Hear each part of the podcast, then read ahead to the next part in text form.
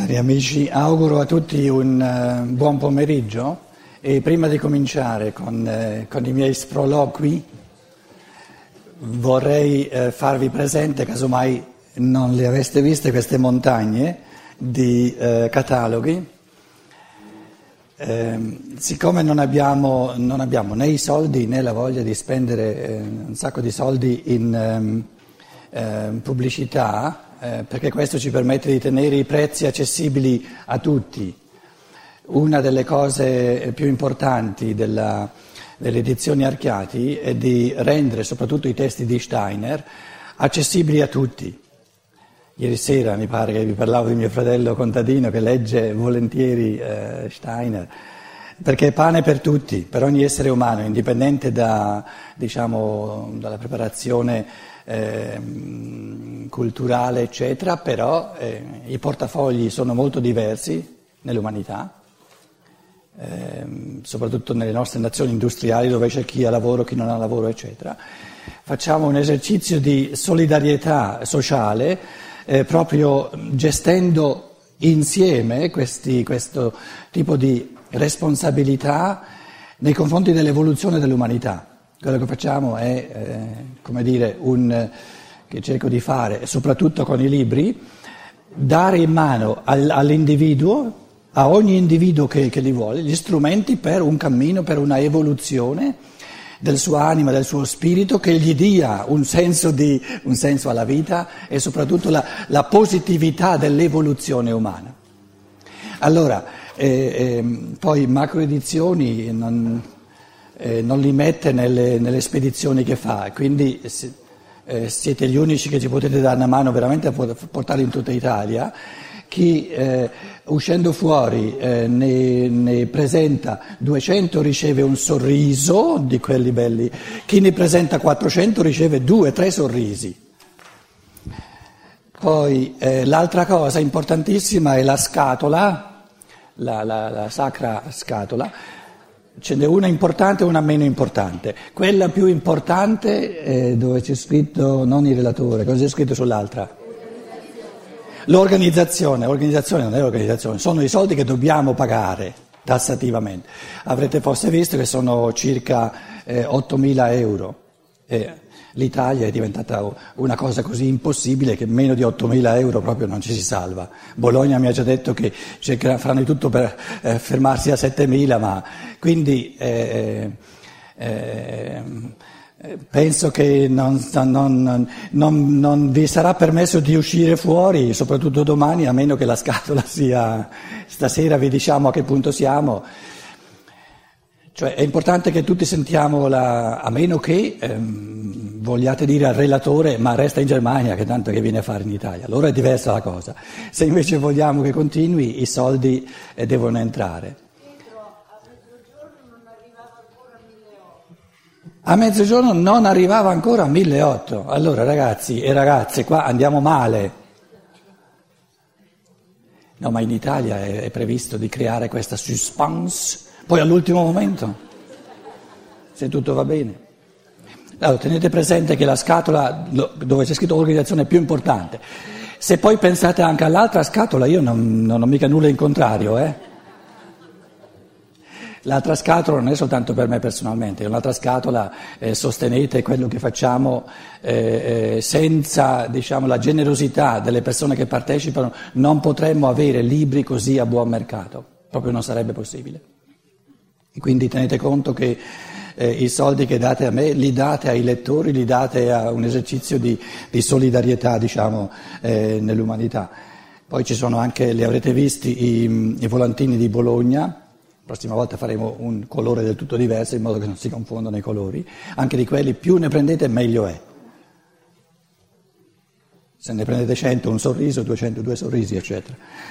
Allora, questo pomeriggio Supponendo che tutti ormai la siesta l'abbiamo finita e chi non l'ha finita eh, ci penserò io a fargliela finire alla svelta. Eh. È sbagliata. E invece è 25-28, ma guarda. Allora, eh, quelli che, a cui interessa, eh, correggete. 25-28 agosto il Vangelo di Giovanni anziché 20-23. Ci sono fogliettini, dove sono? Facciamoli vedere come, come sono fatti. Ecco, grazie. A chi interessa il, Vangelo, il, seminario sul Vangelo di Giovanni, siete tutti eh, benvenuti, eh. eh. è per tutti anche questo. Presuppone però un minimo, come dire, eh, eh, Luciana, cosa presuppone questo seminario? Cosa presuppone? Un minimo di rapporto interiore col Vangelo di Giovanni, ma neanche forse, ma neanche, neanche. Non è una cosa da baciapile, eh? non è una cosa da... Io affronto il Vangelo di Giovanni tale e quale come la filosofia della libertà di Rudolf Stein. Il Vangelo di Giovanni, eh, noi abbiamo in mente cose della tradizione, no? Il Vangelo di Giovanni è il testo del Logos. Questo è, in maniera assolutamente pulita. E lo dimostro proprio ritornando al testo greco, che è il testo originale la differenza tra un, un, libro come La filosofia della libertà di Rudolf Steiner è che questa filosofia della libertà è un testo moderno, scritto un secolo fa, quindi per noi usa il nostro linguaggio, anche se anche lì va tradotto perché è in tedesco, quindi i tedeschi hanno un accesso diretto. Invece il greco, il Vangelo di Giovanni, abbiamo una distanza di duemila anni, però c'è un vantaggio. Come la filosofia della libertà è scritta per il nostro tempo, così il testo, il Vangelo di Giovanni, è scritto per tutti i tempi. Quindi è una specie di meditazione sull'umano, subspecie eternitatis, come si diceva una volta. Eh, I tratti dell'evoluzione umana, tratti, i tratti del divenire, le leggi del, del diventare uomo, in quanto leggi valide per tutta l'evoluzione. Questo è il Vangelo di Giovanni, è una cosa molto bella, chi ha tempo. E mm, non è necessario aver fatto tutte le... siamo già dalla decima, do, no, alla dodicesima, ma non importa, insomma io cerco di, sempre di, eh, eh, come dire, eh, tener conto anche di coloro che vengono eh, per la prima volta. Questo pomeriggio vogliamo affrontare l'evoluzione in quanto eh, l'evoluzione così come viene presentata dalla Bibbia, la Bibbia è il testo sacro dell'ebraismo, del, del cristianesimo, mettiamoci anche l'Islam se vogliamo, sono le tre grandi religioni del Biblos, del libro, del libro sacro, delle sacre scritture, sono le tre religioni monoteistiche. E c'è da fare un, un discorso a parte. Per le tre religioni monoteistiche, che sono ebraismo o, o giudaismo, cristianesimo e islam, e un discorso diverso con, sulle religioni orientali prima. Prima di Cristo, eh, la dicitura prima di Cristo diventa un po' problematica perché adesso in, diciamo, in um, Ehm, chiave di tolleranza, di uguaglianza delle religioni. Eh, noi nella nostra cultura abbiamo diviso la storia in due, prima di Cristo e dopo di Cristo. Perciò io parlo della svolta. De, si potrebbe dire, mettersi d'accordo tutti, prima della svolta e dopo la svolta, però poi arriva l'altro e dice, ma perché? Tu, tu dici che c'è stata una svolta duemila anni fa. Quindi ci tocca di constatare che viviamo in una cultura di matrice cristiana. E va bene, basta, l'importante è capirla, interpretarla in un modo universalmente umano e di intendersi, di, di, di capirsi. Ehm, le religioni orientali, quindi io presuppongo alcune cose, questo volevo dire. Eh, parlo adesso della prima parte dell'evoluzione con, con, con, l'assunto che c'è una svolta, ma non è che, non è che vi dimostro tutto quanto, non, non, posso dimostrarvi tutto quanto, propongo dei pensieri. Poi ognuno, a seconda dell'esperienza dell'umano che lui fa in sé, può vedere se, se questi pensieri gli servono, se li trova proficui, fecondi per il suo cammino, oppure se li lascia eh, da parte. Le religioni orientali, cosiddette religioni orientali, sono tutte sorte prima di Cristo, tra virgolette, cioè prima della svolta, dove c'era un, un, l'evoluzione aveva un carattere di preparazione. Poi c'è stata una svolta e con questa svolta l'evoluzione acquista un carattere non più di preparazione ma, ma di compimento. Preparazione, preparazione o attesa e poi pienezza dei tempi, qui pienezza dei tempi, compimento, pienezza dei tempi, e poi la svolta con un duplice esito del bene e del male, l'evoluzione in positivo e l'evoluzione in negativo. Allora, le religioni orientali, che sono sorte prima della grande svolta, non hanno, soltanto inizialmente, un concetto di evoluzione progressiva con un inizio, con un inizio, un centro e una fine, una specie di, diciamo, evoluzione lineare, un'evoluzione progressiva e, e, questo è il senso della parola evoluzione, ma le religioni orientali, buddismo, induismo, taoismo, confucianismo, eccetera, hanno eh, diciamo, una matrice ciclica, vedono cicli che si ripetono sempre uguali. E anche la, la ruota delle nascite e delle rinascite si ripete sempre uguale. Ora, c'è qualcosa che si ripete sempre uguale? Sì, non in senso assoluto eh, da quando è cominciato fino a quando finirà, si ripete sempre uguale. E cioè, questo, que, questa immagine, il nostro amico stamattina si è arrabbiato che io, eh, come dire, eh, faccio ehm, eh, diagrammi, come si dice? Grafici, no? Ma serve soltanto per capire di che stiamo parlando. C'è un livello dell'essere, un livello dell'evoluzione che è ciclico, e cioè tutto ciò che è di natura si ripete sempre uguale. In altre parole, prima della svolta c'era un'evoluzione naturale, c'erano cicli di evoluzione. Se no qua c'erano due osti, eh? veloci, veloci. Forza, veloci, veloci. Ah, ma, ma, ma quanta, quanta gente arriva?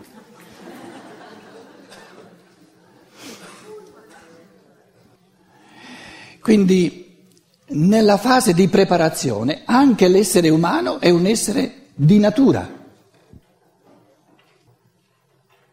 È la, la fase di infanzia dell'umanità. Il bambino, prima di acquisire l'autonomia interiore, questa svolta è dove l'essere umano diventa capace di autonomia interiore. Prima di diventare di, di, di, acquisire l'autonomia interiore che si ripete in ogni vita, questa struttura di tutta l'evoluzione è la struttura che si ripete in ogni vita, una preparazione, la preparazione è la conduzione dal di fuori e chi conduce dal di fuori? La natura. Nella natura opera Dio Padre, eccetera, eccetera, eccetera. T'arriva la Bibbia, quindi per primi, diciamo, la cultura ebraica, la cultura giudaica, che dice, vedi la Genesi, No, no, no, no, no, no, l'evoluzione non è ciclica. L'evoluzione ciclica, in quanto base di natura, è soltanto il fondamento. C'è un fondamento di natura che si, con cicli, vedi la pianta, ogni pianta, il ciclo che si ripete sempre uguale, no? nel frutto c'è il seme, il seme si rimette nella pianta e tutto ricomincia da capo, questo è il ciclo che si ripete uguale.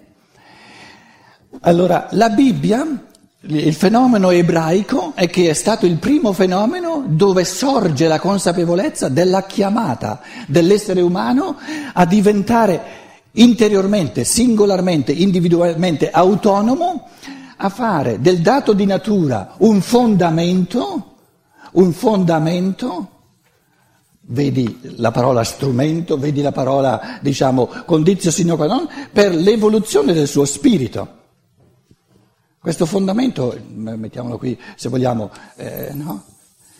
Su, poggiando sul fondamento dei cicli di natura, l'essere umano mette in moto una evoluzione lineare che ha un inizio, una svolta e una fine. L'inizio è la nascita o la cacciata dal paradiso, ogni nascita è una, un uscire dal paradiso che è il grembo della madre.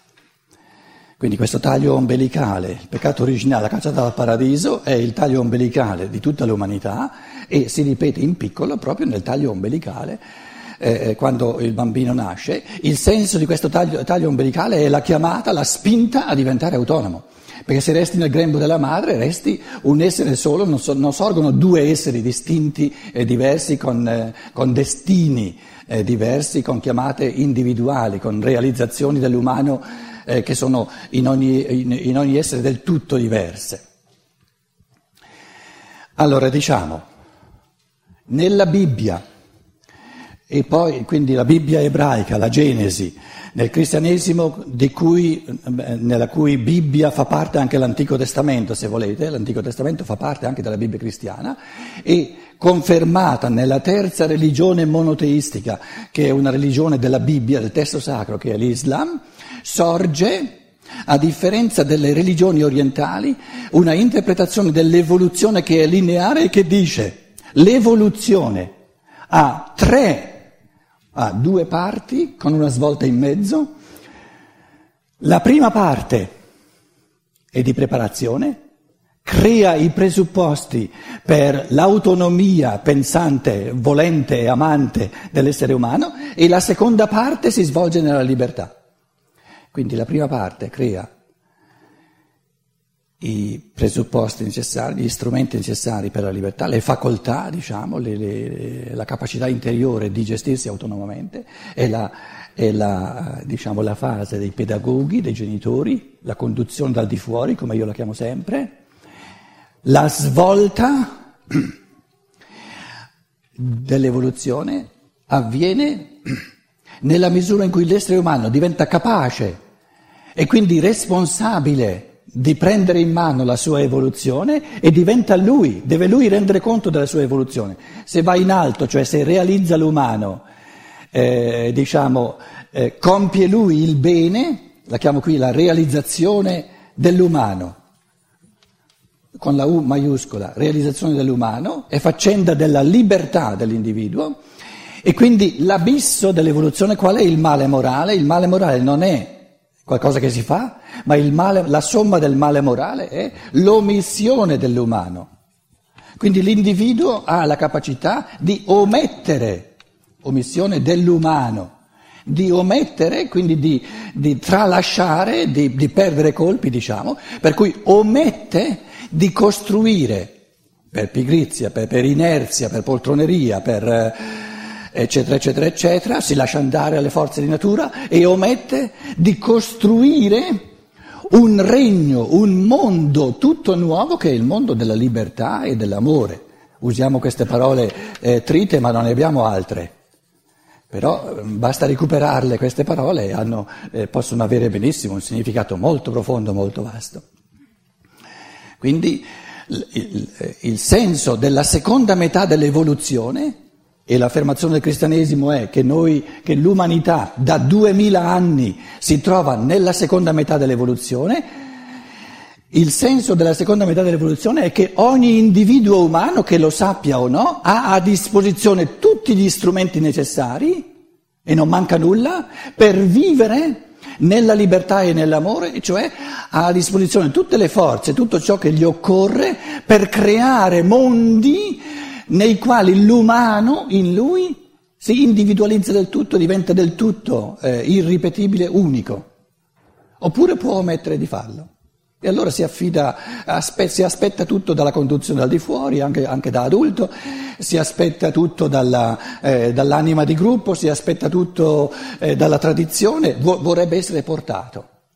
Quindi eh, la, la, la, la, frase, diciamo, eh, l'assioma della svolta è, è, il Cristo che dice, il Cristo è l'umano nella sua pienezza, che dice il tuo lettuccio che ti ha portato finora, tu sei stato portato nella fase bambina, ora sei chiamato a prendere in mano il tuo lettuccio e a portarlo tu, a diventare tu responsabile, portatore del tuo karma e forgiatore del tuo karma. Quindi questa è proprio una frase, eh, vedi i Vangeli, il Vangelo di Giovanni, che esprime il carattere di svolta dove l'individuo umano passa da una conduzione dal di fuori a una conduzione dal di dentro, a partire dal convincimento diciamo, del proprio pensiero e dall'amore sincero verso quello che eh, l'essere umano vuol fare. diciamo che c'è una, eh, perché qualcuno lo voleva un pochino esplicitato, una struttura quadruplice del, dello spirito, e cioè eh, eh, eh, ci sono esseri spirituali, esseri spirituali, il punto di partenza sono esseri spirituali creatori. Poi, le, uno, andiamo in giù, eh? Questa è la prima parte dell'evoluzione. Nella prima parte dell'evoluzione lo spirito entra, anche lo spirito umano, entra sempre di più nel mondo della materia.